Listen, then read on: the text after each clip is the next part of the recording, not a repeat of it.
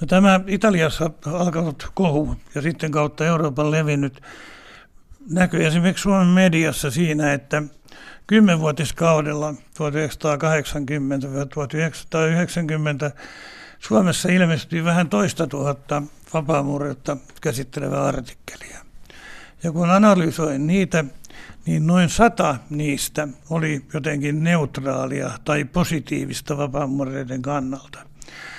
Kaikki vanhat, aikaisemmin jo valheiksi todetut syytökset oli kaivettu esiin ja niitä paisuteltiin, kuviteltiin uusilla jutuilla ja, ja kuvilla.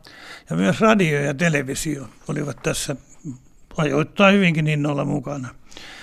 Hyvä esimerkki tästä, tästä tiedotushuumasta, joka silloin vallitsi, oli, oli Helsingin niin sanottu metrojuttu.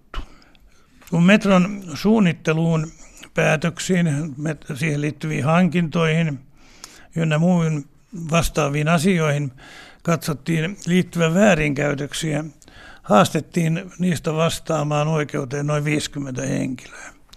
Yksi heistä oli Siemensin edustaja, vapaamuurari, jota syytettiin lahjuksen antamisesta. Toinen näistä, näistä haastetuista oli Helsingin kaupunginjohtaja Teuvo Aura, joka oli esitellyt asioita kaupunginhallitukselle. Myös hän oli vapaamuurari. Oikeudenkäynnin istuvaksi tuomariksi valittiin arvalla mies, joka oli erään loosin jäsen, siis myös vapaamuurari. Näiden kolmen miehen takia, siis jutussa oli viisikymmentä henkilöä, näiden kolmen miehen takia lehdistö kirjoitti pitkiä juttuja suuresta vapaamuurarioikeudenkäynnistä. Siemensin johtaja tuomittiin täysin aiheellisesti. Kaupunginjohtajaa ei voitu tuomita siitä, että hän virkansa puolesta suoritti näiden asioiden esittelyä.